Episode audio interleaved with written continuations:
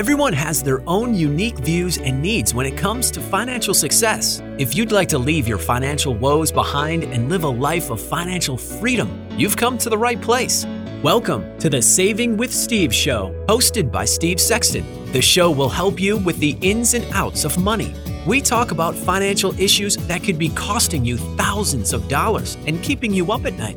We talk about money, tax reduction, saving more, spending less, 401ks, risk management, retirement, and everything under the sun that relates to you having a healthier, happy relationship with money. Now, here is your host of Saving with Steve, Steve Sexton. Hello, welcome to the Saving with Steve show, where we talk about the ins and outs of money, pretty much everything under the sun that relates to you having a healthier, happy relationship with money. I want to thank you for joining us today. Well over 600,000 viewers just here in the United States. We've recently become involved with UK Health Radio. In fact, in a very short period of time, we already have another 44,000 viewers or streamers that are there in the UK and through another 56 countries, which we're really excited about. Today, we're definitely talking about money. You know, a recent study from salary.com says 48% of people said they're always apprehensive about the negotiation process. Whether they realize it or not, negotiation is a common activity in our lives. We do it all the time. However, it's so common. Why do we dread negotiating? Well, many people are afraid to negotiate for a variety of reasons lack of preparation, not understanding the negotiation process, not knowing strategy or tactic that they can deploy during negotiation. Don't worry, we have managing partner Andres Lares from the Shapiro Negotiation Institute to help us understand what's happening and the strategy we can deploy.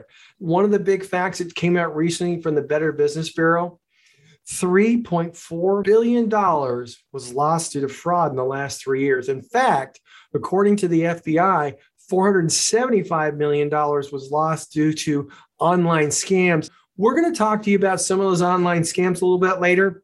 But now I want to talk to you a little bit about David Parker. David Parker began his career in education at the age of 24, served students of the San Francisco Inner City Public Elementary School for 40 years as a music teacher, followed by 10 years as a volunteer. While pursuing his career in education, Dave Park also became a very successful real estate investor. Not only that, but David is an accomplished musician. He spent 20 years as a member of the Berkeley Symphony Orchestra, 15 years as the leader of the David Parker Sextet, which has headlined at the San Francisco Fillmore Jazz Festival. His new book is titled Income and Wealth. Dave, welcome to the show. I appreciate you being here. Thank you. I'm glad to be here. I as a financial consultant, have worked with many, many school teachers in the middle school, high school, college levels. It's interesting. Everybody in that system, like, I love this system. I've been here for more than five or six years. I'm working towards a pension. I have one right now. She's trying to figure out what her pension will be and if she'll get her health care paid for at 33 years, all that kind of stuff. They all have chosen to rely on their teachers' pensions one of the things that I've realized with people that have been in that system and have been retired for a while, they don't have a gigantic amount of savings saved. So if they have life events, health events, they could put themselves in a tough situation. You're different from all those people. You chose to simultaneously become a real estate investor. Where did your thinking change? How did that all come about for you, David? Well, I guess in childhood, I was fascinated at the age of 12 a waiter at the St. Francis Hotel in San Francisco, famous hotel, died, and they discovered he was a multimillionaire. And I says, at age 12, how is that possible? He's only a waiter. Then, as my first teaching job, I was talking to the custodian in, in his little corner, discussing Pavarotti and Italian food. And had he not revealed to me, I wouldn't have known. But he says, I'm not being a custodian for the money. I love coming to school and talking to the teachers, but I own four apartment buildings. I'm completely financially independent. And those two things really spurred my uh, thinking. And I was a very young teacher. So I started teaching in San Francisco, and my comrades were my former teachers. And one of them pointed his finger at me and says, David, don't talk to me until you bought a house. those three things just jarred me. And when I started looking at a house, I realized I had some aptitude for real estate. I just learned to finance with, with leverage. And then my policy, I have a chapter in my book, Income and Wealth, how a person on minimum wage without any sophistication can become financially independent in 10 years. You save half your salary, you have to reduce your lifestyle, stop living beyond your means, and every year with leverage buy an income producing asset. It doesn't have to be sophisticated. Just buy the house next door, don't worry about what it costs or buy a, buy some trucks and go into the trucking business, or buy a corner store. Every year, buy an income producing asset. And in 10 years, those loans pay off and the rents go up, and you'll be financially independent. And then you don't care what the economy is doing anymore. You can be an artist, you can be a school teacher, you can open a restaurant, anything. they don't make any money. You're free. And that was that's one theme of my book, Income and Wealth. I find a lot of people feel that the union's going to take care of us. We're going to get this raise, or the government's going to do this or that, and we're going to be just fine. I find a lot of people don't realize that a little too late, but that's not always the case, especially when COVID hit. Some of the school teachers were very concerned because they were going to reduce the number of school teachers because they had budgetary issues or they were having people retire early and things like that. Right. I can tell you two things. One, you can't really count on your pension or Social Security. In America, you probably can. But I know I was in Greece when the euro crisis hit. Now I'm talking to school teachers, and they told me their pensions were cut in half. That's how Greece solved their problem. Whatever they thought they're getting, they're getting half. That could happen here.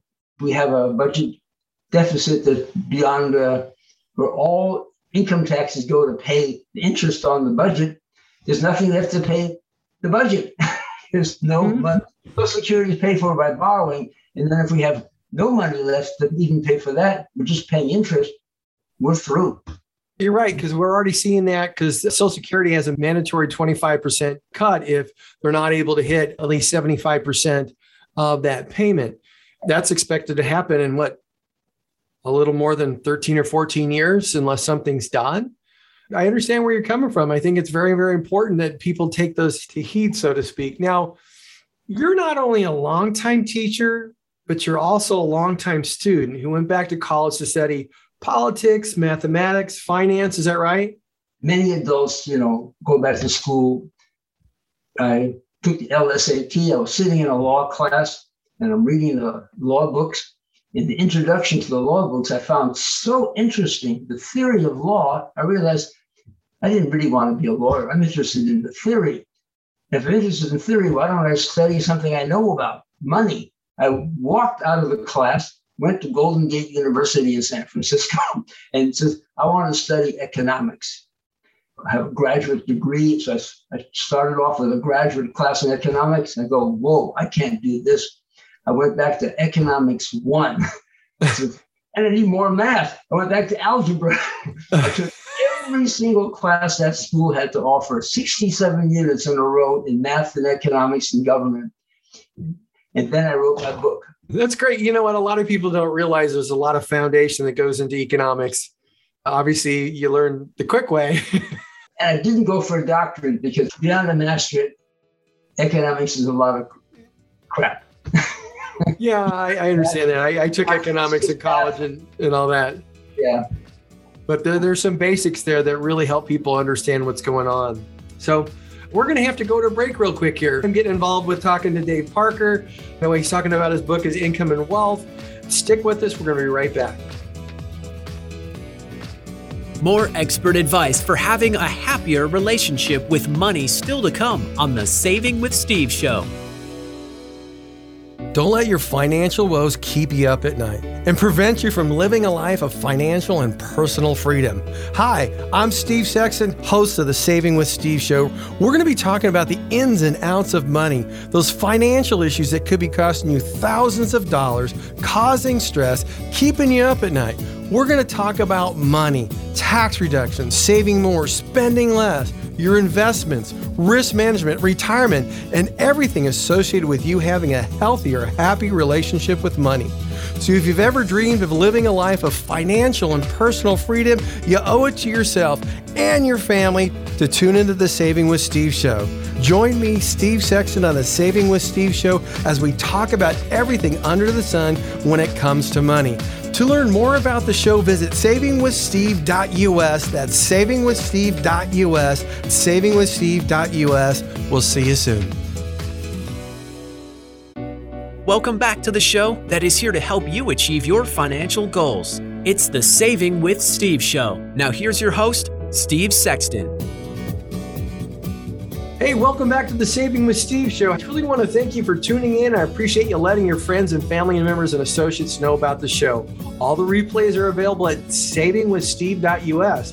If you're enjoying the stories of helpful information and insights on Saving with Steve, then I encourage you to subscribe to our YouTube, uh, Spotify, and Apple Play channels so you never miss a show. And check out a few of our affiliates at UK Health Radio, BBS Radio, Talk Radio New York City, E360 TV, Las Vegas TV Network. All these networkers are dedicated to empowering you to solve problems uplift your spirit and live a life of personal and financial freedom. You can also follow us at Facebook and join the Saving with Steve Sexton Insiders Club so you can get all the extra replays, access to guest gifts, and you know take your life to the next level. We're back here with Dave Parker. He's got this wonderful new book called Income and Wealth. I want to say this right now the, the book's on amazon it's a 4.6 stars out of 5 which is great you can buy it there dave one of the big questions i want to ask is everybody gets inspired to do something what inspired you to write the book i've been carrying around the idea that income and wealth are two separate matters since the age of 12 and I just wanted to get to the heart of that.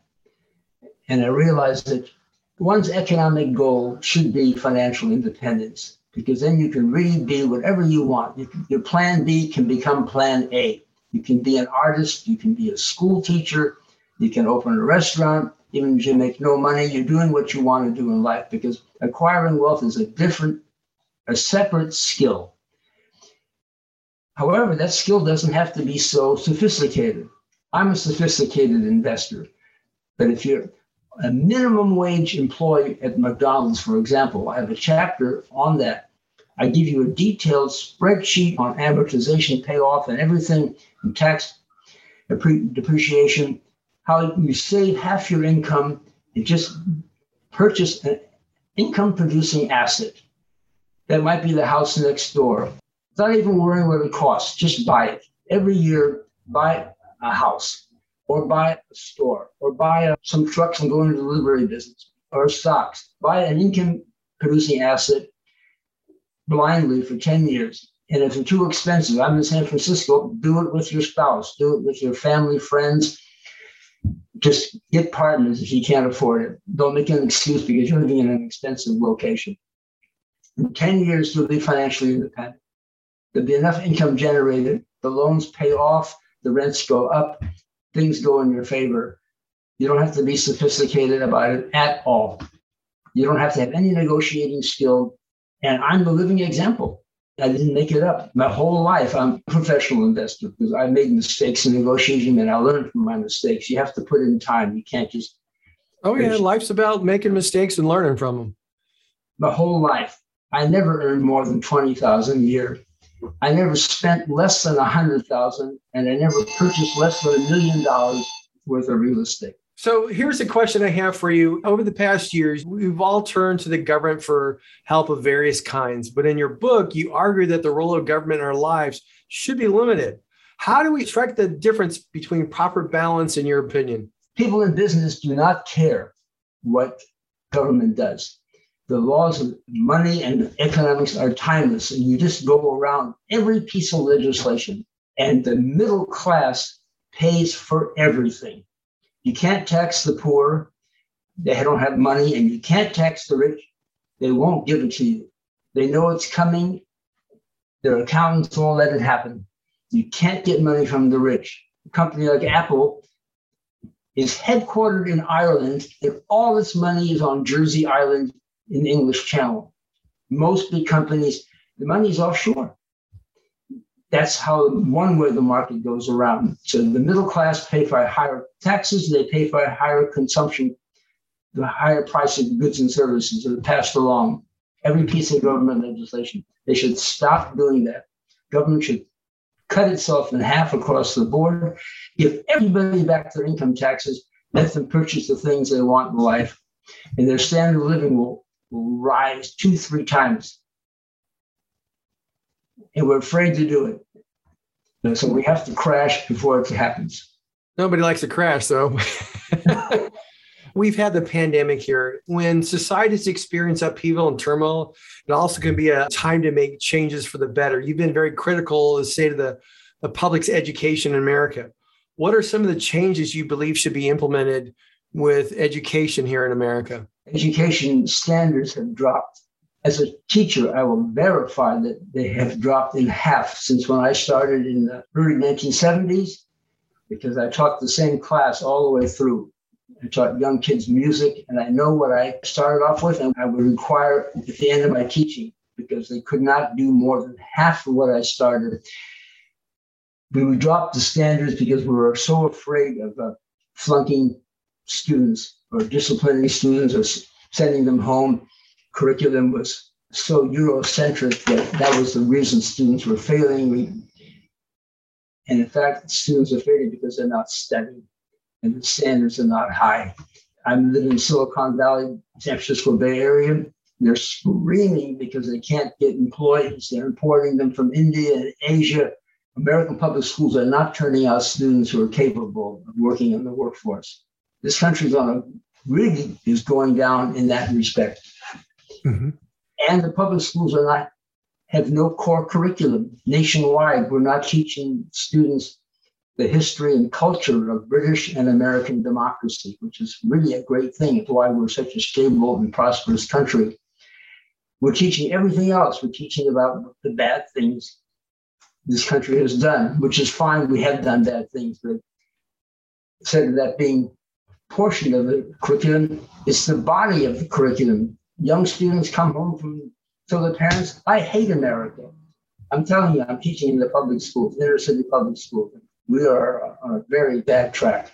In addition to being a scholar, a teacher, an investor, an author, you've also a talented jazz musician. Has being a musician helped you in these other aspects of your life? Yeah, my teaching, my mm-hmm. jazz, my uh, investing, and my writing are spontaneous and they're uh, creative and they all reinforce each other. The jazz group is really, I have some of the best musicians in town. We headlined a couple of years in a row the Fillmore uh, Jazz Festival in San Francisco. If one soloist plays a solo he played last, I stop him. You did that last time. Nobody repeat themselves. go, go with the flow. Keep open. If a waiter drops a dish on the floor, I point to the drummer. Hit your cymbal. Mimic that. Next guy, go in, come into the soul. Just go with the moment. And in business, uh, I've made some very good investments on instant and timing and judgment, minus a few errors. well, we all have errors. That's a good thing, though. But you can't win at everything, and you learn from the things that don't go as well as you planned. But you've been around long enough to where you figured out how to put plans in place that mitigate the risk or the errors that you make. All your listeners who want to get ahead in life if they don't persevere, they're not going to do it. You have to get in there and do it and make mistakes. You're negotiating, you were talking about earlier, and you make a mistake, just write down what you did wrong and don't do it the next time. When I apply for bank loans, I never go to the bank that I want to make the loan. I go to another bank and make all my errors with the bank that I'm not going to go. Then I go to my bank and apply for my loan. That's a good note because a lot of people will go look for loans here and there and they'll go to their primary bank and they get turned down. They don't know why. But if they were to figure out what the issues are, they can take care of them and then present properly. Because a lot of people don't realize it's just presenting you in a certain fashion. So they say you're a good person. So we're going to lend you the money. And that's it. The first time you do it or the second time you do it, you might not have it all presented properly. And they say no, but that's okay because sometimes have they say third time's a charm. yeah. So the first bank that you went to, you asked them, how come you turned me down? Well, you asked for this and this. That's against our policy. You go, okay, I'm not going to say that again. You don't have to be so sophisticated, but you just have to persevere and stay in it. Hey, David, I want to thank you for sharing yourself with us today and talking about your book, Income and Wealth. Where can people go find your book besides going to Amazon? They might enjoy my website, davidparkeressays.com. Okay, so that's davidparkeressays.com. So if you'd like to find out more about David Parker, go to davidparkeressays.com. If you're looking for the book, either go to Amazon or davidparkeressays.com. David, again, I want to thank you for joining us. I wish you health and happiness. Stay safe and healthy out there, okay? Thank you very much. If they go to David Parker Essays, they can tap on to David Parker Sextet. you can hear a tune or two. Oh, cool. Hey, I appreciate it. You have a great day. Hey, everybody. That was David Parker. You want to get his book? It's on Amazon. It's called Income and Wealth. It's a wonderful book, has some wonderful insights. More importantly, you can learn a very simple way because you can tell from Dave's talking, he's a very simple guy about how to build income and wealth. And as he said before, if you follow what you see in the book, you can probably be there in 10 years or less, which is great, especially if you're in your 20s or 30s. That's a great goal. So thanks, David. Thanks for joining us. We'll look forward to seeing you next time. Everybody, hey, stick with us. We're going to be right back. We're going to be talking about how to prevent yourself from getting hooked up in those romance scams. Talk to you soon. We'll be right back. More expert advice for having a happier relationship with money still to come on the Saving with Steve show. Don't let your financial woes keep you up at night and prevent you from living a life of financial and personal freedom. Hi, I'm Steve Sexton, host of the Saving with Steve show. We're going to be talking about the ins and outs of money, those financial issues that could be costing you thousands of dollars, causing stress, keeping you up at night. We're going to talk about money, tax reduction, saving more, spending less your investments, risk management, retirement, and everything associated with you having a healthier, happy relationship with money. So, if you've ever dreamed of living a life of financial and personal freedom, you owe it to yourself and your family to tune into the Saving with Steve show. Join me, Steve Sexton, on the Saving with Steve show as we talk about everything under the sun when it comes to money. To learn more about the show, visit savingwithsteve.us. That's savingwithsteve.us. Savingwithsteve.us. We'll see you soon. Welcome back to the show that is here to help you achieve your financial goals. It's the Saving with Steve show. Now, here's your host, Steve Sexton. Hello, I want to welcome you back. Wasn't David Parker wonderful? Simple, basic. He's a teacher who figured it out early, didn't make much money, but turned it into a lifestyle of wealth and income for himself, got to live the life that he loved. We're going to be talking about something that's really important. What a lot of people don't realize is that according to the FBI, there's been over 1,800 complaints about online romance scams from January to August of 2021. In fact, the FBI said that thousands of people have filed complaints, is resulting in over $133 million in losses in just the first eight months of the year. This is crazy.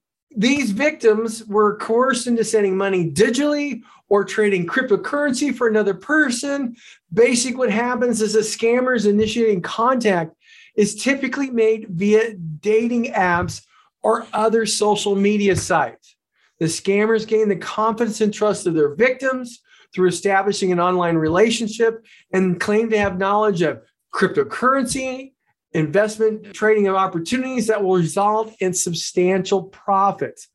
The scammers direct the victims to a fraudulent website and or application for an investment opportunity. After the victim has invested an initial amount on the platform and sees an alleged or somewhat of a profit, the scammers allow the victim withdraw money from the account further gaining the victim's trust. Now, think about this. All they're doing is say, hey, invest in this. You made some money, take it out, invest more money because you now have my trust. They'll ask them to invest larger amounts of money and often express an act fast type approach. Okay. When the victim is ready to withdraw the funds again, the scammer creates a reason why this cannot happen. Even more, funds are extracted from the victims when cyber criminals say there's additional taxes or fees that need to be paid. Some scammers include customer service groups to siphon off far funds from the alleged victim, and they generally stop communicating or answering the message when the victims run out of money. The FBI said earlier this year that this is one of the biggest complaint that's occurring, and you want to make sure you know this. It just isn't happening in the United States. Interpol had a similar release that was done in January. Just so you know, they've made some progress. In July, Houston, Texas, two people they got jailed for seven years over romance scams and business scams, netting them $2.2 million. A former Army reservist was sent to three and a half years for conducting romance and email compromise scams. The privacy advocate at Comparitech that in 2020 alone reported romance scams reached $304 million, a 50% increase over 2019. The FBI actually reported 475 millions in losses in the same year from scams. Federal Trade Commission actually believes romance scams, the number is even larger because people are ashamed to actually report it. The reality is the majority of people who are scammed are women over the age of 50, according to the FBI. Given the elder fraud is uh, hugely underreported, the real figures are likely much higher. The scam started dating ads, social media, where they approach the victim, groom them for the process, you know what? These things involve what's called love bombing or showering the victim with affection to make them feel infatuated. The next step involves things like the victim sending something that the scammers can use against them, such as a compromising photo. So you got somebody encouraging to send you a sexy photo or something like that. Scammers often try to trick the victim into sending money. Victims can also be used as a mule for money laundering or smuggling illegal goods elderly often the prime targets of these type of scams especially during this covid-19 process because so many people have been socially isolated and in need of personal connections. You know what? The reality is these romance scams are what's called a slow play. I mean, they often go on for long times with victims continue to send money even after they realize they're being scammed due to the romantic feelings they have for the scammer or because they're actually being blackmailed. Romance scams have long been a go to method for cyber criminals to steal money and valuable information from people. US military members lost $92 million through scams for over a four year period ending in 2021. Their average loss is about $2,500. They don't have much. That means they scammed a lot of military people. Now, let's just talk about what the romance scams are all about. I'm going to give you the step by step. You want to take notes or listen to this a couple times. And the reason being is if you can start identifying the times and what's going on and take emotion out of it, you have the ability to identify what's going to happen to you. Because the reality right now is there's a lot of people dating on all the different online apps. Okay, so here we go. The big takeaway here is this it's a romance scam. Cyber criminals are on the hunt for potential victims who are looking for love. They follow users on dating sites and social media sites. These criminal enterprises pour through information users share publicly and create a comprehensive persona that weaves in users' likes, dislikes, your emotional triggers. Your life, you got to understand it is essentially an open book on social media platforms all the ones you frequent, they're frequently as well, so they can build this profile. They create a fake online profile that is crafted to meet all the target expectations. And here's the thing a lot of people think, hey, wow, look at this guy. They're too good to be true. And you know what? And then they're establishing contact. The fake profile has been planned to the smallest detail, ensure it catches the target's attention, including the name and photo. Okay, they're doing that to target you. The next step is to is left up to the victim. The cyber criminal will wait for the target to show interest and sow the seeds of friendship. by proceeding to showcase how the profile's likes, dislikes through the process perfectly match their own. It's also important to note this is largely a scam of patience. Like I said, they're slow paying you. The relationship will be built over a period of weeks, sometimes months, and nurture with large doses of love and affection.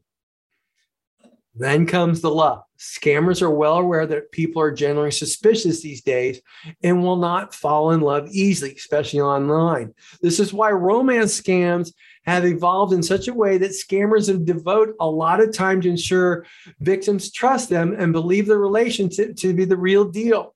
They'll exchange messages, voice calls, go on online dates are the norm. The reality here is this when the criminals think the time is right, they're going to ask you for money. They use a reason is they need help to come meet you from a far off city or even a different country. They also may ask for help with medical expenses or other needs to pay, and they're going to be tugging at your heartstrings. Here are the warning signs. One, the person lives far away and creates a highly engaging reasoning behind him or her being at a location that's thousands of miles away. Sometimes some things that feels too good to be true is just that it's too good. Like we mentioned earlier romance scams are a play on emotions and focus on creating a profile that matches your interests and preferences to the t.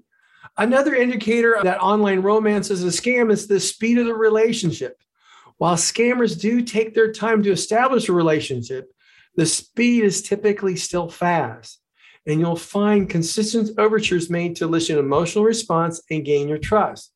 Beware if someone professes their love quickly or asks you to marry them, or even more personal and exclusive mode of communications.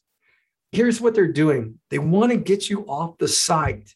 Once they get you off the site, they're going to communicate with the text, they're going to have phone conversations with you. You got to understand, they have it planned to the T and you're just infatuated. So they're going to pull your heartstrings, they're going to get you wrapped around their finger. The big obvious giveaway is they ask you for money to meet a variety of needs. And the other thing is this whatever money you give them can't be tracked back to them. So it's a gift card, cryptocurrency, whatever the case may be. They're going to ask you to do it that way because then it can't get back to them. Here's the big thing, folks this happens all the time. So it's very, very important that you pay attention to what's going on here. If you suspect that a person is romancing you online and they're a scammer, stop conversation with break away every line of communication. But what to do if you get reeled in and only later and you've lost the money, you realize you're a victim, this is a difficult time. This is where you need to contact the police. This is where you need to contact your family. I know of four people right now that have got involved with these, you know, romance scams. One of them gutted her complete IRA and was so ashamed that she did not tell anybody until she found out she was getting a $150,000 IRS bill because she had to pay taxes on the money from her IRA. That wasn't absolved unless she filed a report with the FBI and notified the IRS. Another one, they were involved. They were just a little lonely. The same thing happened to her. Had one gentleman, he was even married. This one lady took him for over a $100,000. It wasn't until the last second that he actually told his wife because he felt like sucked in and she made him feel like he was helping her. Those things happen. Just don't let it happen to you. This is all about romance scams, crypto scams. They all happen kind of the same way. So make sure you're watching out for this so it doesn't happen to you. Stick with us. We got Andres Lares. You always wonder how to negotiate that big raise. Stick with us. We'll be right back. We're going to talk to our latest Lares, the managing partner of the Shapiro Negotiation Institute. You're going to love this one. So stick with us. We're going to be right back. More expert advice for having a happier relationship with money still to come on the Saving with Steve show. Don't let your financial woes keep you up at night and prevent you from living a life of financial and personal freedom. Hi, I'm Steve Sexton, host of the Saving with Steve show. We're going to be talking about the ins and outs of money, those financial issues that could be costing you thousands of dollars, causing stress, keeping you up at night. We're going to talk about money, tax reduction, saving more, spending less, your investments, risk management, retirement, and everything associated with you having a healthier, happy relationship with money. So, if you've ever dreamed of living a life of financial and personal freedom, you owe it to yourself and your family to tune into the Saving with Steve show. Join me, Steve Sexton, on the Saving with Steve show as we talk about everything under the sun when it comes to money. To learn more about the show, visit savingwithsteve.us. That's savingwithsteve.us. Savingwithsteve.us. We'll see you soon. Welcome back to the show that is here to help you achieve your financial goals. It's the Saving with Steve show. Now, here's your host, Steve Sexton. Welcome back to the show. David Parker was just wonderful. Again, don't get caught up in those romance scams. Now, in a recent study by salary.com, 48% of people said they're always apprehensive about the negotiation process. And the reality is, whether people realize it or not, negotiation is an everyday common activity. However, a lot of times it's like going to the dentist. We dread the process. Why? You have people who aren't properly prepared. They don't understand how a negotiation actually works. They don't know strategies or tactics.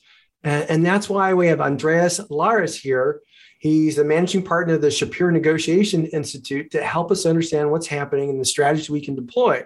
Now, a little bit about Andres here. Besides being the managing partner, he has expertise in dealing with coaching and live negotiations with sports clients like San Antonio Spurs, you know, professional sports teams, athletes. He also works with several capacities around many industries such as real estate, media, banking, pharmaceutical. He's published articles in the Harvard Business Review.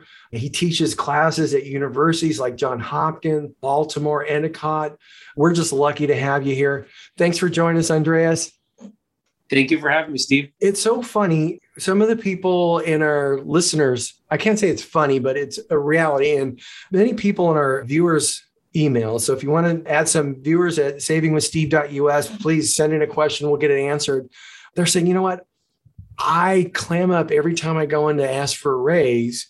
They don't know why, or they have a relative who thinks they're really good at negotiating a deal with the auto dealer, and that doesn't ever work out the way everybody thinks. And, and they think they're good at it, but they really don't know how. So help us understand what's going on with people who are not prepared, not comfortable. The reality is, from what I've seen with negotiations, a lot of it just comes down to understanding the process and developing the skill. Absolutely. And a couple things there. The first of all, it is a skill it's like a muscle, right? And so you can improve it. You can work on it just like you would any other muscle. And so I think that's something that's really important to keep in mind. You know, when we talk about, you know, why is it that people do clam up? And so there's a couple of reasons. We've studied this over the years, and we find that generally one of the most common is that sort of fear of getting a no right? So you put yourself out there you ask steve for something. In, in the case of many in this particular case sort of that raise which is such a sensitive thing for us because it impacts our livelihood and also because we go into work every day. And so we might have to see this person every day after asking. And so there's that fear of rejection but what's interesting is, surprisingly, it's also the other side of it too. That if that's not typically the number one fear, the number two fear is you almost push too hard, you get what you want, but as a result, you ruin the relationship. So during in that process, you push too hard to get that salary, and the salary costs you the relationship with your colleague, with your boss, with HR, whoever it may be. So those are the two most common ways. And, and what's interesting is if we go about it the right way, we're able to avoid those two fears. So even if, if we get it, we don't damage the relationship. And if we don't get it, we don't necessarily damage the relationship either. And it's more about the way you do it in the process than anything else. Oh, okay. So the other part is is there a process that people should be looking at? How does that work? Absolutely. So the first thing that comes to mind is when you're thinking about negotiating and you're thinking about influencing and, and sort of all these soft skills, it's important to remember that people make decisions emotionally and then they justify them rationally. So, first of all, when you're making the request, I think a lot of us will lead with logic. And so we say, here's why I need to raise, and we list out five things. And so, what we need to take into account is first of all, empathize for the other side. You know, why would they or why would they not give you a raise? So you're thinking about it from their perspective, not just your own. And also the fact that often it's not the logic that's going to convince them. Now, the logic may be used later for Steve to tell his colleague or his boss or his boss's boss whoever, this is why we did it. But the question is, you know, why do we really do it? And typically these are emotional decisions. That's one thing. And then from a process perspective, so we often teach essentially thinking of negotiation as a three step process. It's not perfectly linear, but prepare, probe, propose. And if you remember those three things, first of all, preparation is about really being efficient and effective, right? So we're not going to convince generally folks to spend a, an enormous amount of time preparing, just like athletes generally, not always, but generally don't like practice, right? They like to play the game. And so when we try to be efficient and effective, we do that by having a process. So can you prepare the same way? And so one thing that I would say to members out there listening would be, okay, so follow an acronym of PAID. So if you want to get paid, you got to prepare PAID. So think about the precedents. So have I seen this before? Alternatives you know what other options do i have and what other options do they have? Interest like what do i really want? Which sounds pretty obvious but oftentimes we're not even sure. And then more importantly what do they really want? And are we making assumptions or do we really know that? And then finally deadlines. And so this can be combined with a timeline but is there a deadline for this right? And so we can work backwards to create a timeline. So from a preparation standpoint is a little uh, easy acronym to remember. Paid can be helpful and then probing, that's a big part of why interests are so important in the preparation. The best negotiators, although we often say, oh, I talked him into this, and we imagine negotiating is going to the flea market and coming up with a really good deal because we, you know, we tell a compelling story. And the reality is it's more so about asking great questions. And that's because it both helps us to uncover the needs and the interests of the party, but also it's really sort of a bond. It's a way to develop a relationship. If you think of people that you really enjoy speaking with, for the most part, it's because they listen to you. And so that's a big part of it. And then finally, propose is sort of the most tactical in nature. And it's sort of the hardest to provide specific guidelines for. But one of them is to aim high. And to aim how high? Well, to aim as high as you can essentially support with your precedents, which loops again all the way back to that preparation. And, and one last point about that process is preparation is obviously something people understand that improves it and they don't do it. But thing about preparation is not only does it help you perform better because you know the market more, you know what you're willing to do and what they're willing to do.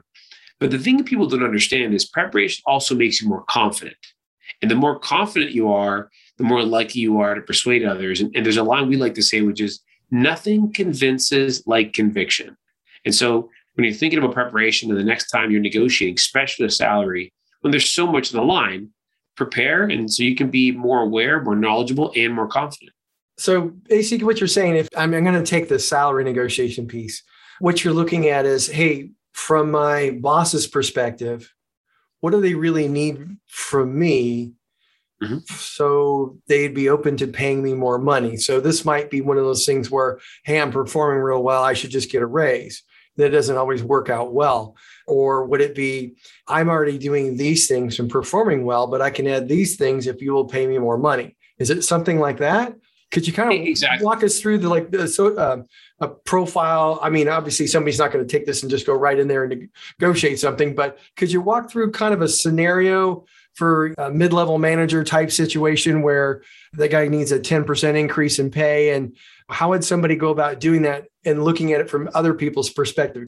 That emotional intelligence from the other side is the thing that I think a lot of people lack. Absolutely. It's the toughest to do, right? Because you think about how important a raise is to us. And so it's so critical we're thinking about us, us, us, and, and we forget about the other party.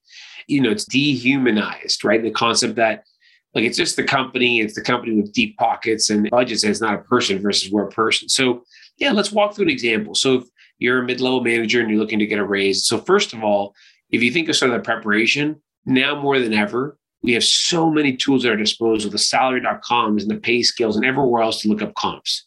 The first step you should do is whatever website's using, multiple websites to figure out, okay, what are people like me getting paid at my company, in my area, and have all that out there. Ideally, you're preparing there because you're thinking about what should you bring up? It's the most favorable comps but also what do you expect they might bring up if potentially they start talking about comps too? You don't want to be surprised where you say, look, at this company, I'm getting paid here. And all of a sudden they bring up the fact that, well, look, yeah, that's because regionally, you know, we've got like if you're off in an office in a small town and their most of their offices are in New York City, you don't want to be surprised to find out in the middle of that conversation that you just compared yourself to, you know, others that cost of living is in New York and you're in a small town or able to work remotely, right? So the idea is really be prepared there. So then you get into, okay, what questions do I want to ask and how do I want to address this? And so you think about, okay, put yourself in the shoes of, of your employer. And so why might they not be interested? So there's a lot of companies, for example, that have bands, right? You're at a director level and the director level pays between X and Y. And so if you're towards the top of that, well, that means that you now you're not talking about just potentially a raise. To get that raise, you might need to essentially get a title promotion to allow it. Okay. Well, that starts getting a little more complicated. Now, doesn't mean it's not doable, but that gets more complicated. So if you look at just that one example, right? There's only one piece of it here. Now I would approach and say, hey, Steve, you know, I'm I uh, feel like I'm due for a raise for X and Y reasons, and we can talk about that for a sec, what kind of reasons you can use. But for X and Y reasons, and so I understand, you know, generally my understanding is that the, you know, the bands did not allow me to get a, this kind of promotion. And so this would go hand in hand with my understanding, also get a promotion from director to senior director. And so I want to start talking about this now so you're not surprised. Can we put a plan in place to do that? So I'm not coming out of the woodwork to, you know, to ask you for this, because I know that can be a big burden for you. So that's just one approach. When you think about it, so now you're not asking for right now. You want a timeline you understand, you've empathized. And so Steve walks away thinking it's a very different approach than Steve, I need a raise of 10%. It's been a long time since I got one. Don't you think I'm due? Well, now all of a sudden Steve is defensive and wondering, you know, why you've sort of come out of nowhere to do that. It puts him in an awkward position. Can I add yeah. one thing? The other part Please. that I really thought that was really nice is you enlisted the other person's help in putting together a plan so you can move to the next step. And you might have been alluding to that already. It, perfect. And exactly. And so if you notice that it's a collaboration, right? Steve and I are working together to get to help me get me a raise. It's not me asking for Steve and negotiating against him. It's with him, right? And so that's definitely a big part of it. And so one thing I skipped over, I want to come back to now is okay, well, what are some of those things you'd say X, Y, and Z reason? And so, for example, the idea is to find objective standards you can point to. So saying that I'm a really good employee is great, and hopefully both sides know that. But it's harder to say like what is a good employee and what's not. Right. So, for example, when I point to objective standards, you could say right now inflation is is increasing. We're gonna have to take a break real quick. Hey, you got to listen to this. this is great. So we got to pay some bills. Stick with us. We're gonna be right back. More about negotiation with Andres Lares. More expert advice for having a happier relationship with money still to come on the Saving with Steve show. Don't let your financial woes keep you up at night and prevent you from living a life of financial and personal freedom. Hi, I'm Steve Sexton, host of the Saving with Steve show. We're going to be talking about the ins and outs of money, those financial issues that could be costing you thousands of dollars, causing stress, keeping you up at night. We're going to talk about money, tax reduction, saving more, spending less your investments, risk management, retirement, and everything associated with you having a healthier, happy relationship with money. So, if you've ever dreamed of living a life of financial and personal freedom, you owe it to yourself and your family to tune into the Saving with Steve show. Join me, Steve Sexton, on the Saving with Steve show as we talk about everything under the sun when it comes to money. To learn more about the show, visit savingwithsteve.us. That's savingwithsteve.us. Savingwithsteve.us. We'll see you soon. Welcome back to the show that is here to help you achieve your financial goals. It's the Saving with Steve show. Now, here's your host, Steve Sexton.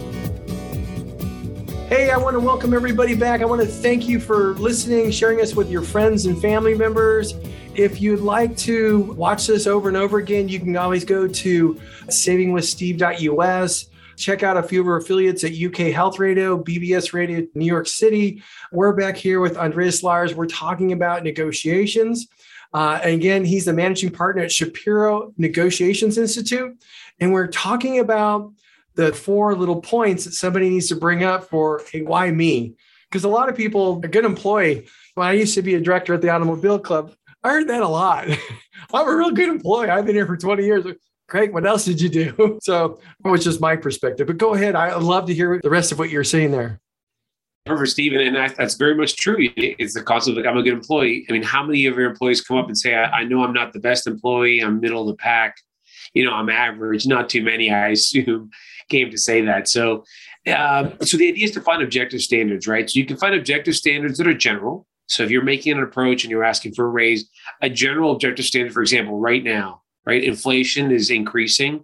We're at levels of five or six percent it's on top of a lot of people's minds. So you make the same amount of money now as you made a year ago. Well, with inflation, you're making less. So that would be an example of an objective standard where you say, "Hey, Steve, I feel like I'm due for inflation because there's, you know, uh, I'm due for a raise, excuse me, because inflation is a factor here."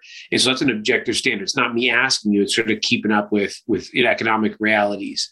And then there's personal ones. And so to do that, you want to try to come up with either you know KPIs or key performance indicators or things you can point to that are a little bit more specific. So not so much that, hey, I come in on time, but you know, this is the kind of growth my group has had. I now manage 25% more team members than I did two years ago. You know, productivity increase, whatever it is you can point to that make it a little bit more objective. And so again, the idea is now you're sort of combining, we talked early on about the emotion. And so now you're combining the emotion and the logic. The emotion, you do it by doing sort of a, an approach that really is personal to the person. It's empathetic. So they understand that you've you've put yourself in their shoes. You understand that it's not going to be something that's easy for them, and you want to work together to make it happen. That's the emotional approach. And the logical approach is now what's all that justification he or she can use to get it done? And so inflation, you know, the productivity increases, the team growth, revenues for the company or revenues for your team, whatever it may be. Or if you're on the procurement side, cost savings, you know, whatever it could be. And so now you're combining really those two powerful drivers to, to make that happen. And so you talked about the collaborative, which you brought up. You talk about emotion, you talk about logic, objective standards. Putting those all together is the best way to do it. And one last piece I would add as a tip when we talk about negotiating for a salary, because it's so personal, because we don't want to damage the relationship, oftentimes the best way to do it is to sort of put some of those precedents out there. So we go back to what you found online of if you're asking for a raise from X to X plus 5,000, you know, rather than actually ask for that 5,000 more, just share the precedents and then do your best to find a way to not say anything more. You know, so that could be, you know, this kind of role. What I've, seen, I've noticed online is generally in this area, they're getting paid $85,000. Let's say you're at 70,000. Now you're not asking for 85,000 if you're at 70. You're saying that's the precedent that's out there that you found. And as hard as it is naturally, just say nothing. And what you'll notice is, you know, that's a great way to anchor, but without asking it so so sort of aggressively or so directly that it puts them in an awkward spot. And so it's a great way to balance that. So that's one quick tip. Now, when it comes to like, let's talk deadline. You should give a deadline where you'd like to get things done by. Help people understand the deadline portion of your of getting paid. So the deadline portion so first of all it is best to avoid sort of you know false deadlines as much as possible. So the arbitrary like steve i need a raise by next month. If they ask you why next month and you don't have a good answer then you probably don't want to create that deadline in the first place so rather than a deadline in that case if there isn't a real deadline you want to create a timeline and a timeline is really important because that's what keeps the process moving. Hey, Steve, you know, that collaborative approach example we talked about earlier, can we put a plan in place? And so, you know, Steve will say, okay, yes, or whatever he says. Okay, let's put a meeting in the books next week to talk about specifically, you know, the timeline for this raise. And so then you have that meeting. And then in that meeting, okay, the next step is let's put a meeting in two weeks where we each come up with our suggested plans and moving forward, what the raise will be and exactly when and then you keep moving forward. And so what happens is you notice that you're putting a timeline in place, and ideally you sort of set it generally at the beginning and then very specifically throughout. Because otherwise, I think we could all relate, whether it's a raise or if you're a salesperson or whatever it is. You know, we agree. Is that a good idea, Steve? Yes, it is. Let's do that. And then two months passes, and you're thinking, hmm, we actually we never circle back on that raise idea. And then you start feeling bad. Oh, I don't. I, do I really bring it up? And we talked about it. I'm not sure where I left it. And so that's where I think a timeline is really important. And so a deadline, if there's a real deadline, great. You know, if end of the year for a specific reason, if you've got another job offer, great. But there isn't a real deadline, try to avoid creating false deadlines because they can often sort of explode and, and uh, it can be egg on your face. I think it's wonderful what you just said because a lot of people don't realize you might have to lead your boss through yep. that process. And I'm glad you made it really clear that not to give a deadline, but to develop a timeline to make it occur. And one of the things that I really liked about what you mentioned there is eh, there's a there's a disconnect. The, the reality, right? It's your salary is your livelihood, but your salary is one of the salaries of your manager or the HR person.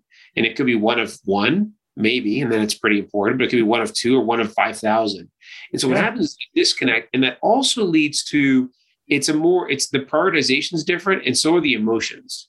And so one other piece too around preparation that's really important is it helps you to sort of keep your emotions in check, right? And so I really like sort of what you just shared there because that is the reality that Steve's not always thinking about my salary. He doesn't wake up in the morning thinking about it, while I may, especially if I really need that increase or I really think I'm due. But what we want to do is we don't want to lose that empathy. It's unlikely, I mean, in a few scenarios it is, but it's unlikely Steve's doing his best not to give me a raise. It's just not the same priority.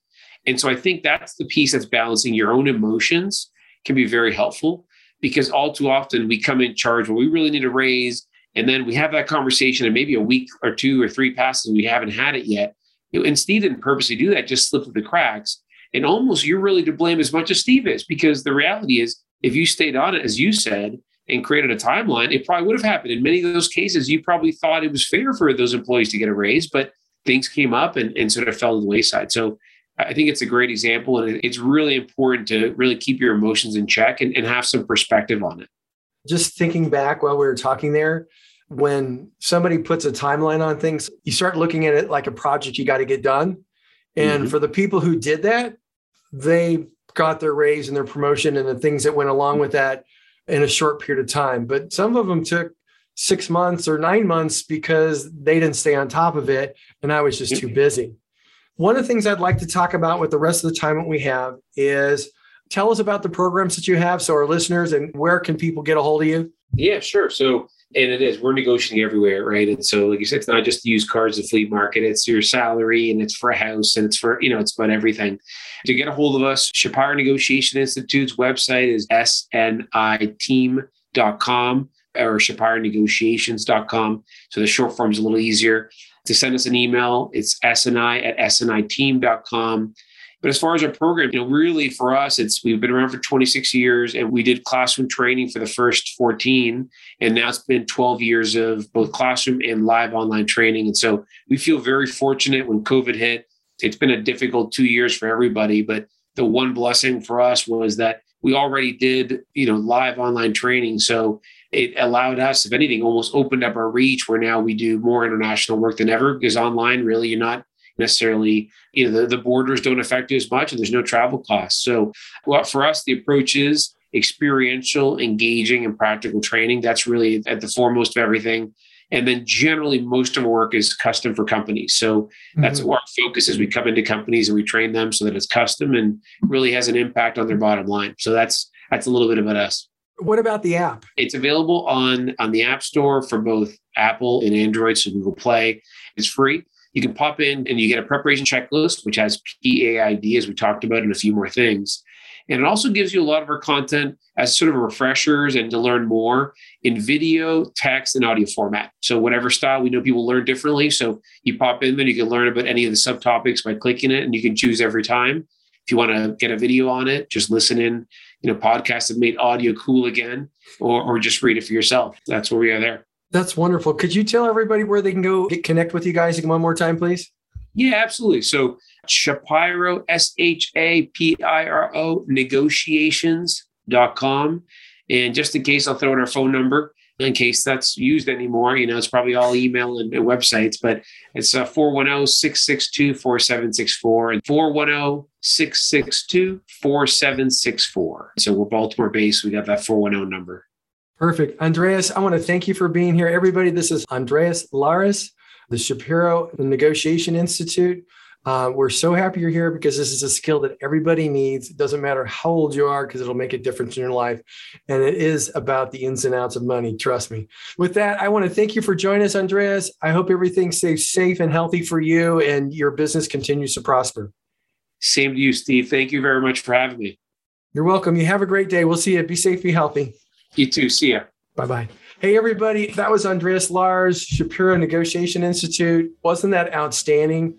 That is something if you're looking at negotiating for a job, negotiating for additional wages, compensation for travel, at home office, whatever the deal is, you want to go check that out. More importantly, you notice they got a free app. So go there. We had a great show today with David Parker, filling you in on romance scams, things to avoid, don't get caught up in that, and how to negotiate with Andres Lares. Hey, you have a great time. Be safe, be healthy. Bye bye. Thank you for joining us for the Saving with Steve show hosted by Steve Sexton. To learn more about the show and how to become a guest or sponsor, visit savingwithsteve.us. That's savingwithsteve.us. Join us again next time as we continue to talk about everything under the sun that relates to you having a healthier, happier relationship with money. This has been the Saving with Steve show, hosted by Steve Sexton.